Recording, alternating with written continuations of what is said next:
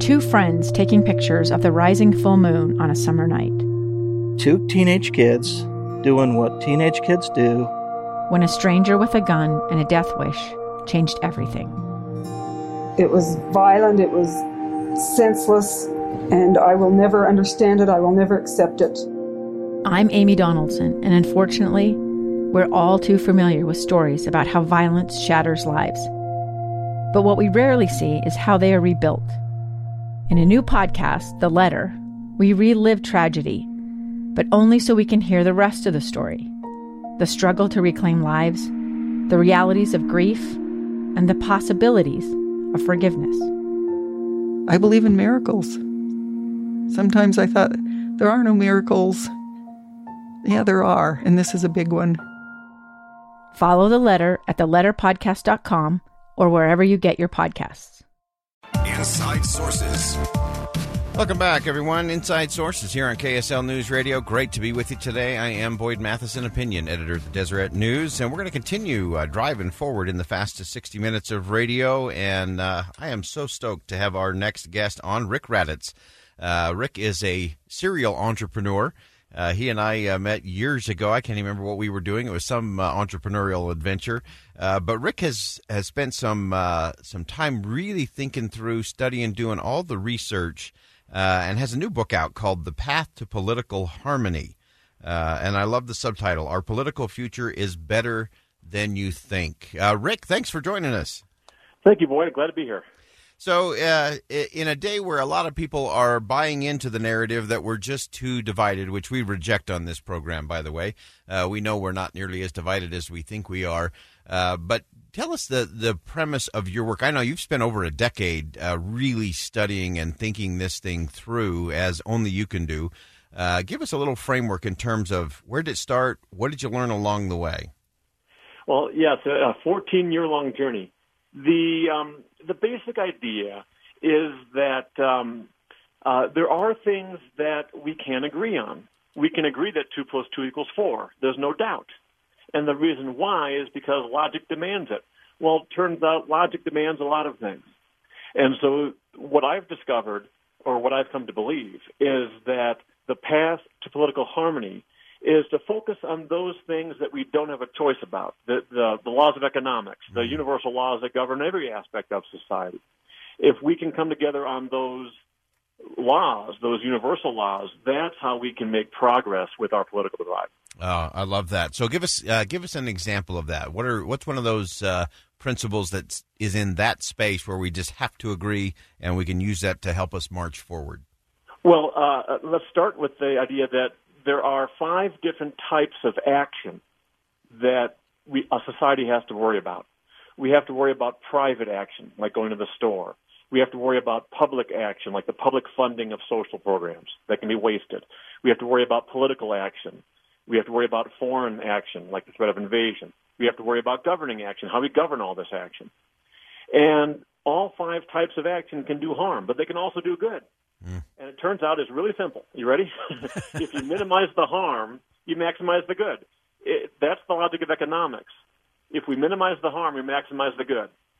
So that's the universal law that we all have to learn is that the purpose of government is to minimize harm, and by, minim- by minimizing harm, we, we maximize all that is good.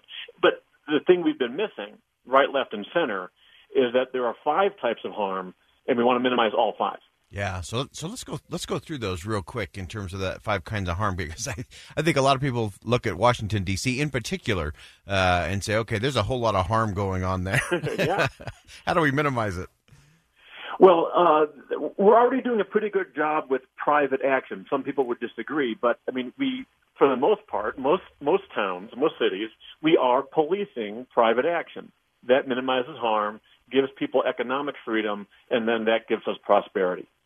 So, to, uh, at least compared to history and compared to some other countries around the world, we're, pretty, we're doing a pretty good job there. Sure. And then there's also public harm, meaning you know we the people as a as a people as a public, we fund trillions of dollars nationally for uh, government programs, social programs every year. Right.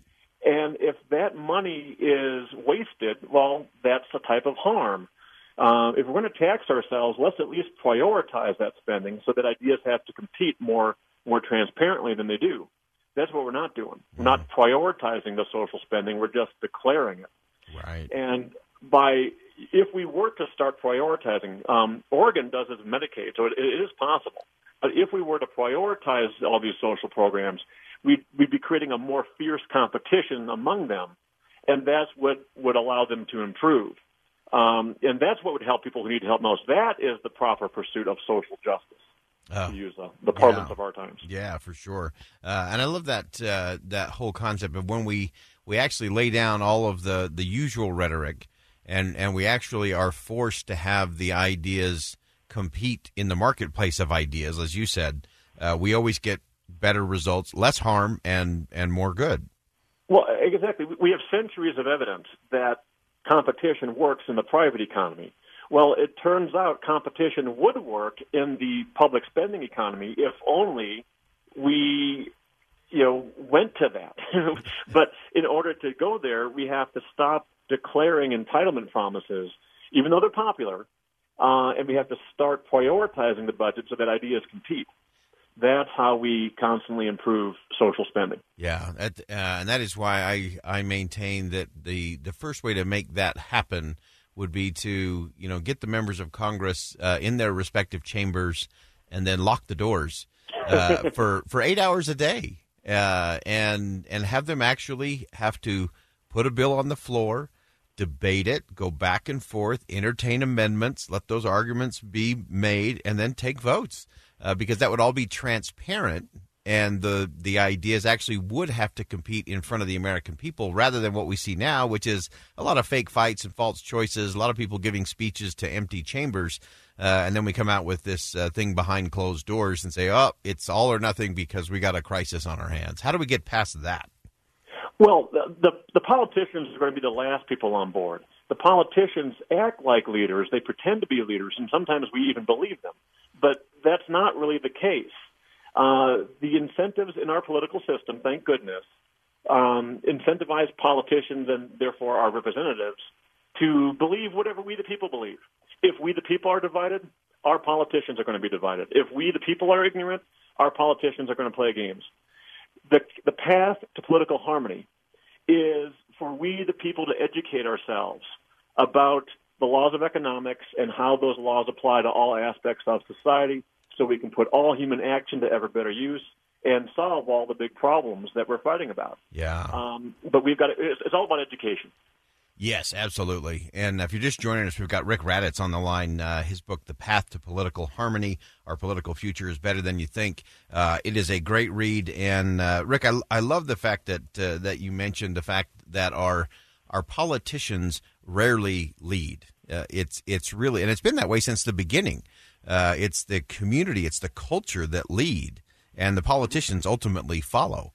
Uh, and whether that's the Declaration of Independence coming 15 months after the Revolutionary War started, or uh, you know Jackie Robinson breaking the color barrier in 1947, and then Congress taking 17 more years before any kind of civil rights legislation, uh, what you're saying is the education, starting in our homes and communities, is really the the ultimate path to political harmony. Yeah, well, I guess the first step is we have to discover the truth. Mm. And and that, that's what this book is all about. The, you know, my personal 14 year long journey to understanding what I now believe is the truth about you know how to govern society, and it's slightly different than the right, left, and center currently believe because you know the right is really strong on the logic of economics, but the left is really strong on the desire for social justice. Well, it turns out the two things are related, and we don't understand that right now. That's what we have to make progress on. Yeah, and that those things are actually compatible principles. Those are not uh, polar opposites. There's no false well, choice there, right? Well, well uh, think, think of it this way. Social justice as a goal is perfectly fine. It's just helping people who need help most. Nothing wrong with that goal. It's the approach that causes conflict. Right. If the political left is going to push ideas that violate the laws of economics, that's not helping the poor people. Right. When the when the private economy is burdened, the rich people can afford it. It's the poor people who suffer. That's right. So so in the mother of all political ironies, the first step to authentic social justice is a free market economy. Mm. Fascinating. And that's going to be hard for some people on the left to to wrap their minds around. But but we can make progress on that. And it's going to be hard for some people on the political right Yeah. because they've fought against social justice as a concept, even. Yeah. Um, so we all have something to learn, but we but in the end, we we end up at political harmony. Yeah. Love it. Again, the book is The Path to Political Harmony. Rick Raddatz. Uh, Rick, we will have you back to f- continue this conversation. I know you also have a great children's book. We'll talk about that next time as well. Uh, appreciate you joining us on Inside Sources here today. Thank you, Boyd. I, I appreciate it. All right, again, that's Rick Raddatz uh, joining us, and and so many things that we have to suspend our current uh, bias. We have to suspend our current way of thinking, and, and be willing to have the kind of courageous vulnerability to step into a conversation uh, and actually listen and let the ideas compete on their own merits. All right, stay with us. When we come back, Jenny Taylor is going to join us. New monument to Gold Star families. You don't want to miss it on KSL News Radio. We'll be right back. Two friends taking pictures of the rising full moon on a summer night. Two teenage kids doing what teenage kids do. When a stranger with a gun and a death wish changed everything. It was violent, it was senseless, and I will never understand it. I will never accept it. I'm Amy Donaldson, and unfortunately, we're all too familiar with stories about how violence shatters lives. But what we rarely see is how they are rebuilt. In a new podcast, The Letter, we relive tragedy, but only so we can hear the rest of the story the struggle to reclaim lives, the realities of grief, and the possibilities of forgiveness. I believe in miracles. Sometimes I thought there are no miracles. Yeah, there are, and this is a big one. Follow the letter at theletterpodcast.com or wherever you get your podcasts.